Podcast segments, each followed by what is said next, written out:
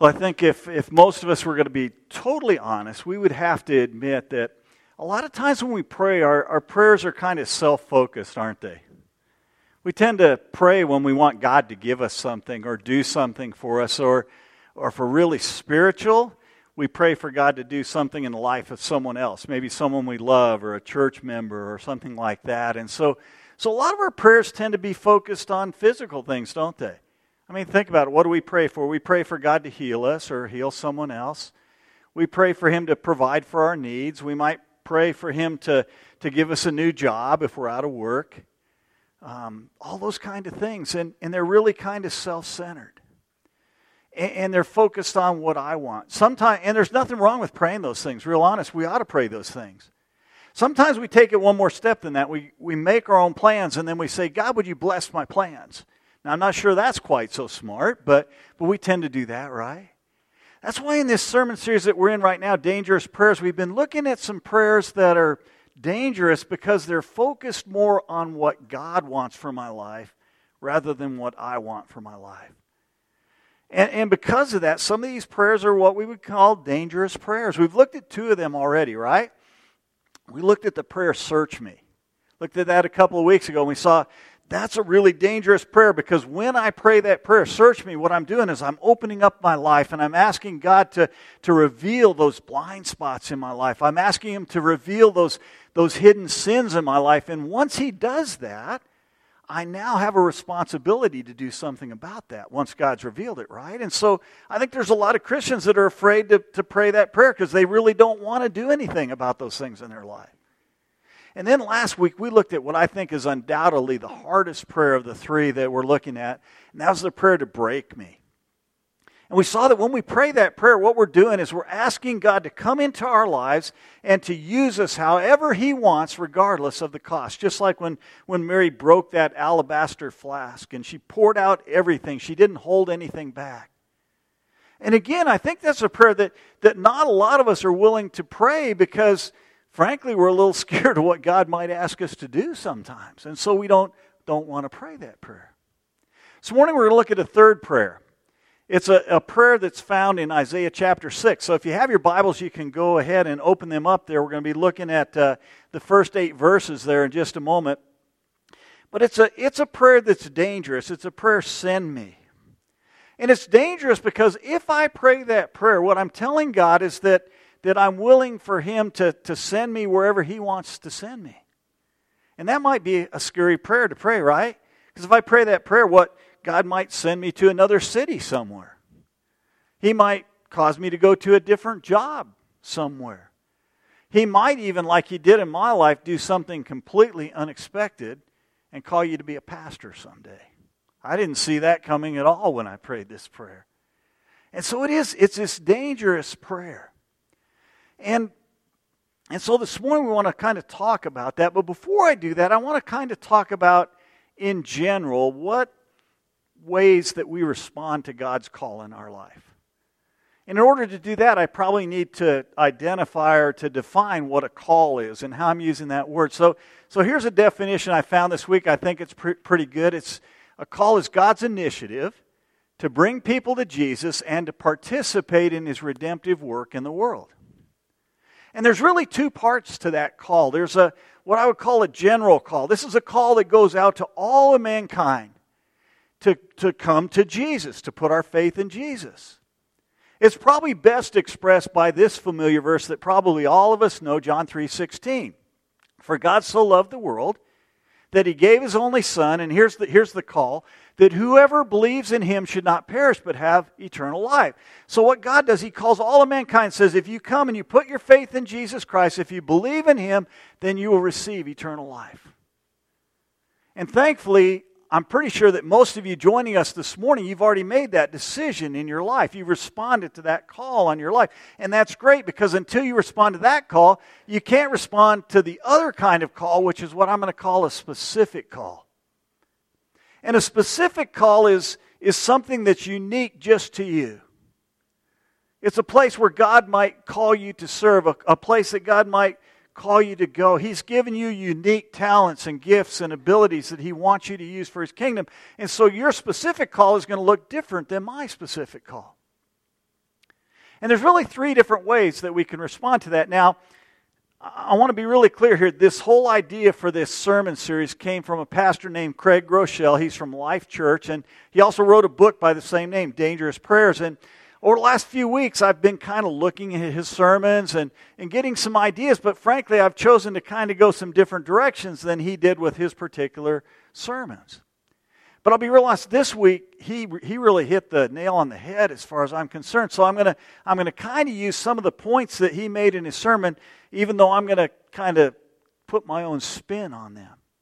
And that's really true when it comes to these three ways that we can respond to God's call on our life. I'm going to use the, the three that, that he had, and I think they're, they're really um, useful for us. The first way that I can respond to God's call is to say this Here I am, God, I'm not going. In the Bible, who do we have that did that? Jonah, right? Isn't that what Jonah? Jonah, God comes to Jonah and says, Jonah, I want you to go to Nineveh. I want you to preach to people there. And Jonah says, Not going, God.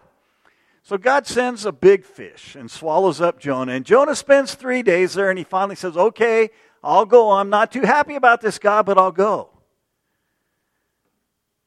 Before we're too quick to condemn Jonah, let's face it, have we done the same thing in our own lives at times, right?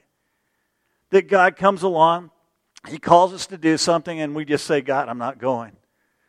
And then sometimes God has to come into our life. I, I don't know of anybody that I know of personally that's been swallowed by a large fish, but I do know that God's had to do some things in the lives of people to, to get them to do what He wants them to do. That's, so that's probably not a really good response, is it?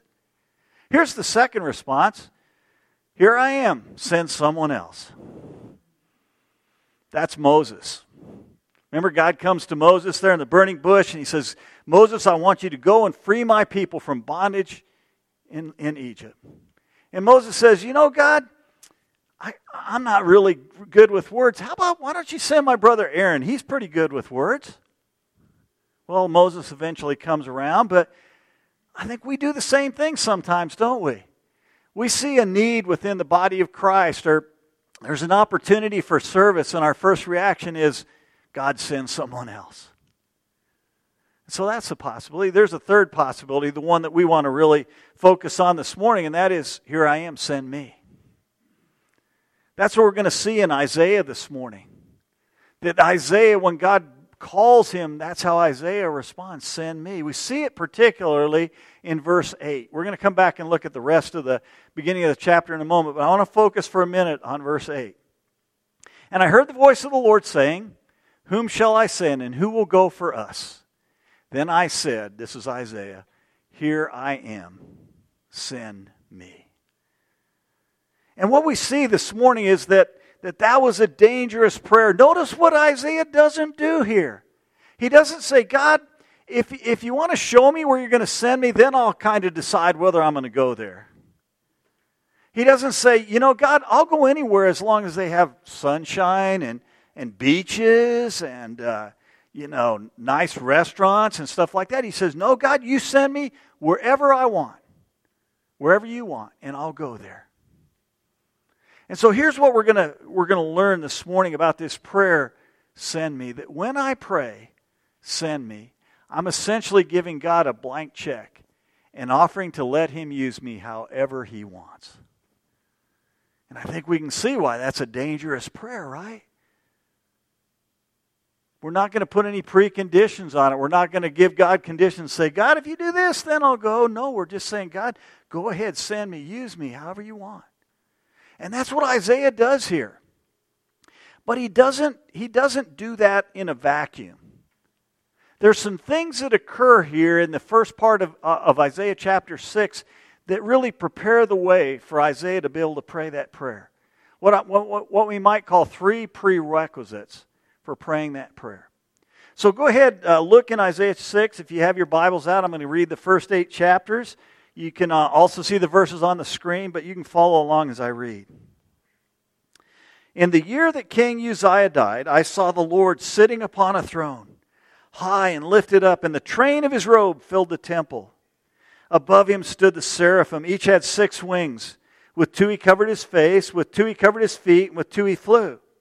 And one called to another and said, Holy, holy, holy is the Lord of hosts. The whole earth is full of his glory. And the foundations of the threshold shook at the voice of him who called, and the house was filled with smoke. And I said, Woe is me, for I am lost. I am a man of unclean lips, and I dwell in the midst of a people of unclean lips. For my eyes have seen the King, the Lord of hosts. Then one of the seraphim flew to me, having, his hand burnt in, having in his hand a burning coal that he had taken with tongs from the altar. And he touched my mouth and said, Behold, this has touched your lips. Your guilt is taken away and your sin atoned for. And I heard the voice of the Lord saying, Whom shall I send, and who will go for us? Then I said, Here I am, send me. As we look at that, that passage this morning, we see that there are really these, these three things that we have to do before we're prepared to pray this prayer God, send me. The first one is that I need to have a genuine encounter with God's presence. A genuine encounter with God's presence. It's hard to tell exactly based on the structure of the book of Isaiah, but it appears that Isaiah has already been ministering as a prophet for a period of time. He's been going around Judah and he's been pronouncing woes upon the people, but now the king of Judah, Uzziah, he dies. And it throws the nation into turmoil, as you might expect. And in the midst of that turmoil, Isaiah realizes, he says, You know, I'm not going to be able to minister until I first go hear from God. I want to make sure that God has me exactly where He wants me to be. I want to be obedient to Him, whatever that might mean. So he decides to go to the temple. Now, in that day, that's where God's presence was manifest. Obviously, God was never limited to a building, He's still not limited to a building today. But that's where the people would go to experience the presence of God. So he goes to the temple because he expects to experience God's presence there. And when he's there, he has this vision. And in this vision, he sees God on his throne. And there are these angels around the throne, and they're singing, Holy, holy, holy is the Lord. We know in Hebrew literature that this idea of repeating a word three times like that, it's used for emphasis. And so what these angels are saying, not only is God holy, He's amazingly holy. He's holy beyond anything that you could ever expect, anything that you can imagine. That's how holy God is. And in the one other place in the scripture we're kind of given a, a glimpse into the throne room of God, we see the same thing in Revelation chapter 4. The angels are there. What do they sing? Holy, holy, holy is the Lord. And so Isaiah, he goes there because he understands he needs to have this encounter with God's presence before he's going to be able to pray this prayer God, send me. And the same thing is true for us today. Now, God, if he wants, he could, he could give you a vision like the one Isaiah had. I, I'm totally believe God could do that. But I also know that in this time and day, He doesn't normally do that. That's not normally the way God reveals Himself to us, right? He reveals himself primarily through the Bible, through his word. And so once again we find out that that why it's so important for us to be spending time consistently in his word. We need to be reading his word. We need to be asking every time we open up the Bible, God, would you reveal yourself to me? Would you let me understand who you are? But I think there's also a, a time when we have to do like Isaiah did. We have to sometimes just get away from all the distractions of the world and get to a nice quiet place where God can just speak to us through His Holy Spirit, where we're free of all the other distractions of the world. I remember one of the first times that I really began to understand why this was so important. It's early in our in our married life that Mary and I and the kids we went to a, a family conference, a navigators conference in Glen Eyrie, which is near Colorado Springs. Beautiful area. The the grounds there are immaculate. It's surrounded by forests with streams and, and trees, just beautiful rock formations. And to be real honest, I know the conference itself was probably really good, but I don't remember any of the sessions or anything like that. But here's what I remember we, get, we were given some free time every day just to take our Bibles and to go out in nature and have just some quiet time with God. And I don't know about you, but for me, being out in nature like that is just a way to really kind of get away from everything and listen to God. For me, that's my favorite place. Yours might be something else. I mean, even today, I still do that, whether it's walking up and down a stream in the mountains with a fishing rod in my hand, and maybe if I catch some fish, fine, but if not, I can just have a conversation with God. A lot of times, I like to go up to Catalina State Park and just hike one of the trails there by myself on a day when there's not a lot of people there and just look at God's creation and allow Him to speak to me. Like I say, your way may, might be different, but, but we have to have those times where we can encounter God's presence in our life. And that's the first thing Isaiah did. The second thing he did is that he had this genuine awareness of his sinfulness. I mean, as soon as he gets in the presence of God and he sees how holy God is, he recognizes how unholy he is. And that's going to be true for us. Once we see who God is, once we understand that He's holy beyond anything that we could ever imagine, we're going to understand just how sinful we are. And that's what Isaiah did. He understood that, that compared to God's holiness, he was so unholy. He'd been out there for, we don't know exactly how long, but he'd been walking around Judah and he'd been proclaiming woes on all the other people out there. And as soon as he sees God, what does he say? Woe is what? Woe is me. I'm a man of unclean lips. I'm lost. He understood that compared to God, he was so unholy and that there was, there was nothing that, that he could do about that. And there's a sense in which we need to do the same thing. We need to understand that compared to God, that we're sinful, that we're unholy. I think one of the biggest lies in our culture today is that, that people are generally good people. You've heard people say that, right?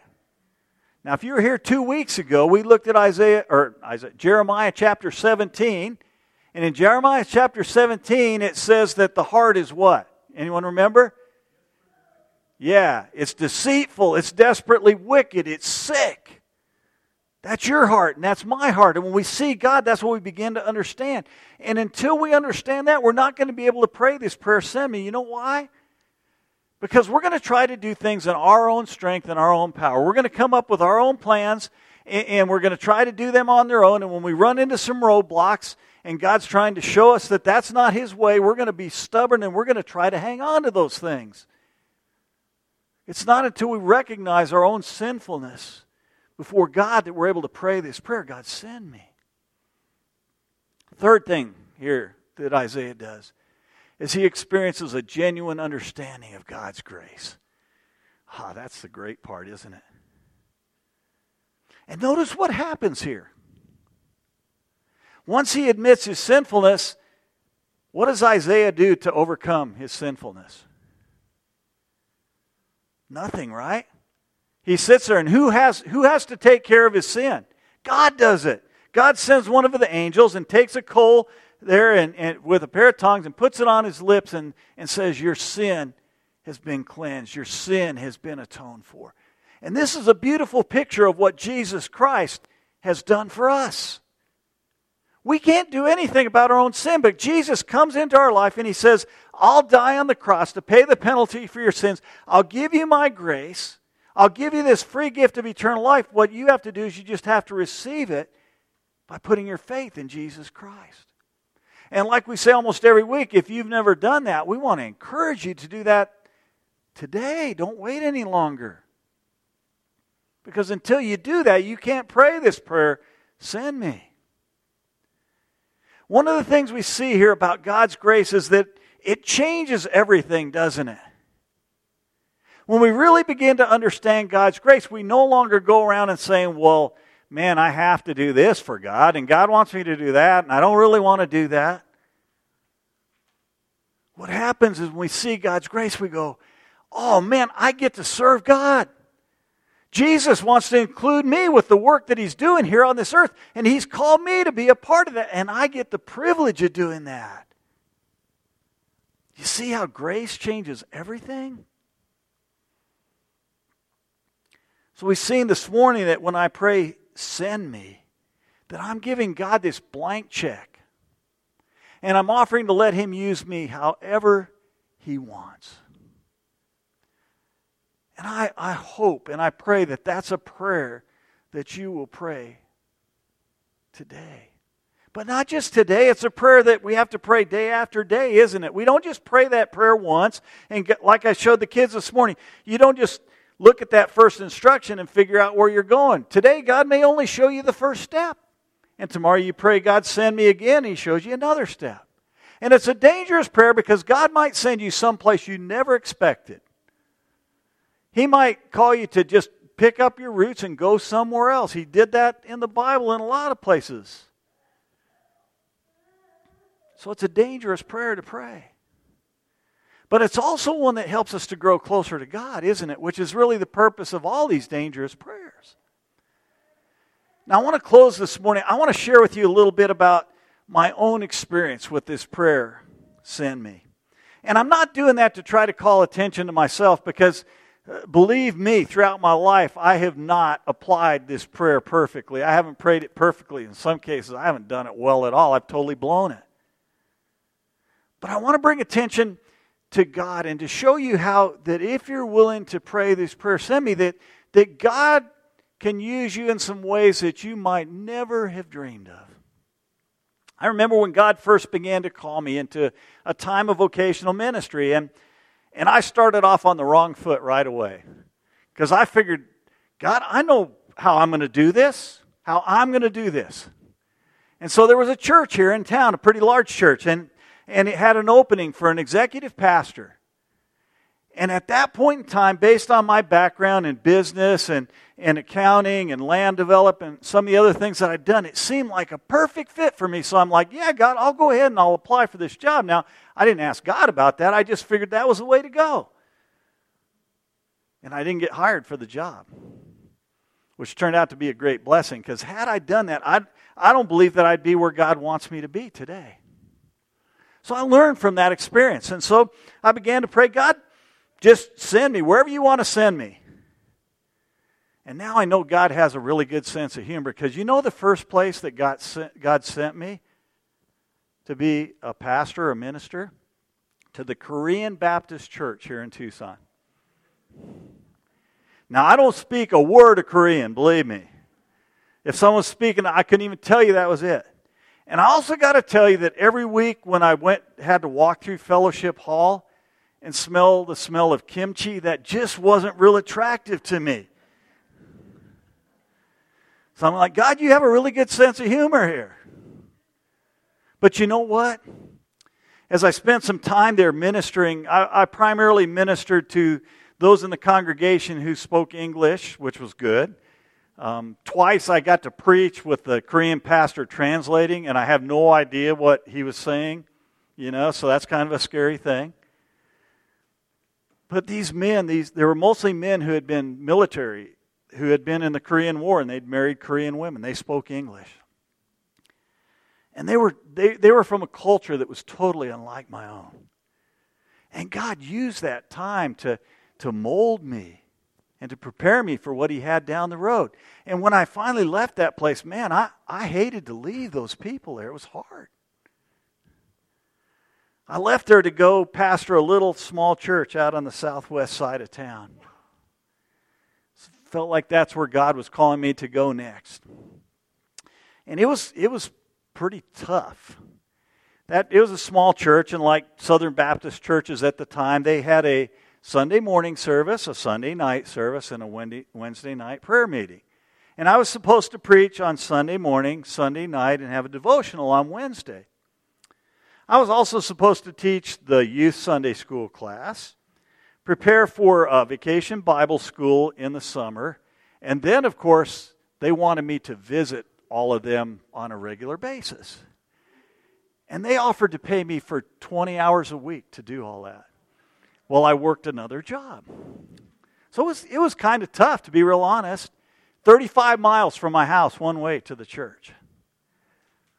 And it became apparent after a while that, that that wasn't a real good fit for them. I wasn't a, probably a good fit for them. It wasn't really a good fit for me. And so I resigned there at the church. And for a long time, I just assumed that I'd totally missed God on this. You know, that I'd just blown it, that I'd just gone ahead and done this on my own. But as I look back now, I see how God was using that. He was, he was putting me in a place where I wasn't really comfortable. He taught me a lot of things about ministering to people that I probably would have never learned anywhere else. And so looking back now, I believe I was where God wanted me to be.